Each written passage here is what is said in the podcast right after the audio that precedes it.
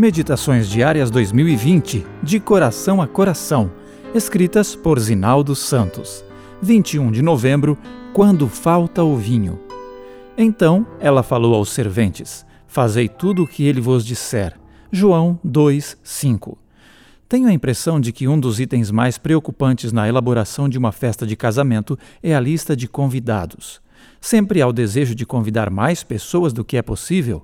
Manuais de orientação aos noivos dão a eles ampla liberdade de fazerem tudo, levando em conta o grau de proximidade que têm com os eventuais convidados e as próprias possibilidades.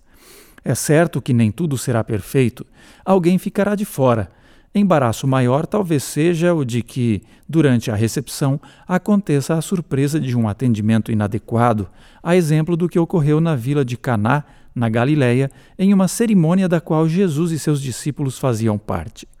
A festa de casamento em Israel era uma ocasião cheia de felicidade.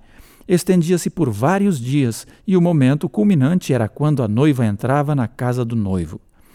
Amigos que morassem na cidade eram convidados, assim como os familiares, mesmo que morassem distantes. Tudo transcorria bem em Caná quando o pior aconteceu. Faltou vinho, uma situação que poderia gerar uma crise.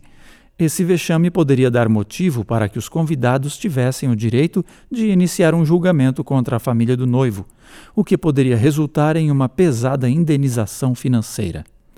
Ressalte-se inicialmente a empatia demonstrada por Maria ao recorrer a seu filho, quem realmente podia solucionar o problema. Eles não têm mais vinho.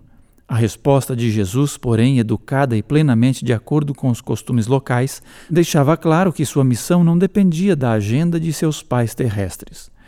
Foi assim em sua ida ao templo aos 12 anos. Além disso, o tempo de Cristo para resolver problemas nem sempre é o nosso. Esse é o momento em que devemos ter fé submissa e esperar pacientemente nele.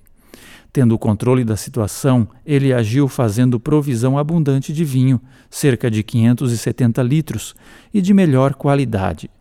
Não se esqueça, ele sempre faz infinitamente mais do que tudo o que pedimos ou pensamos. As lições desse milagre vão além da falta do vinho, da alegria no casamento, que pode ser restaurado por ele. Em toda situação de escassez e crise em nossa vida, Ele está presente para socorrer. Ao nos submetermos a seus planos, teremos oportunidades de ver seus milagres suprindo nossas necessidades. A CPB também disponibilizou gratuitamente os audiolivros Vida de Jesus e Janelas para a Vida do pastor Alejandro Bulhon nas principais plataformas digitais para os seus momentos de reflexão. Ouça e compartilhe.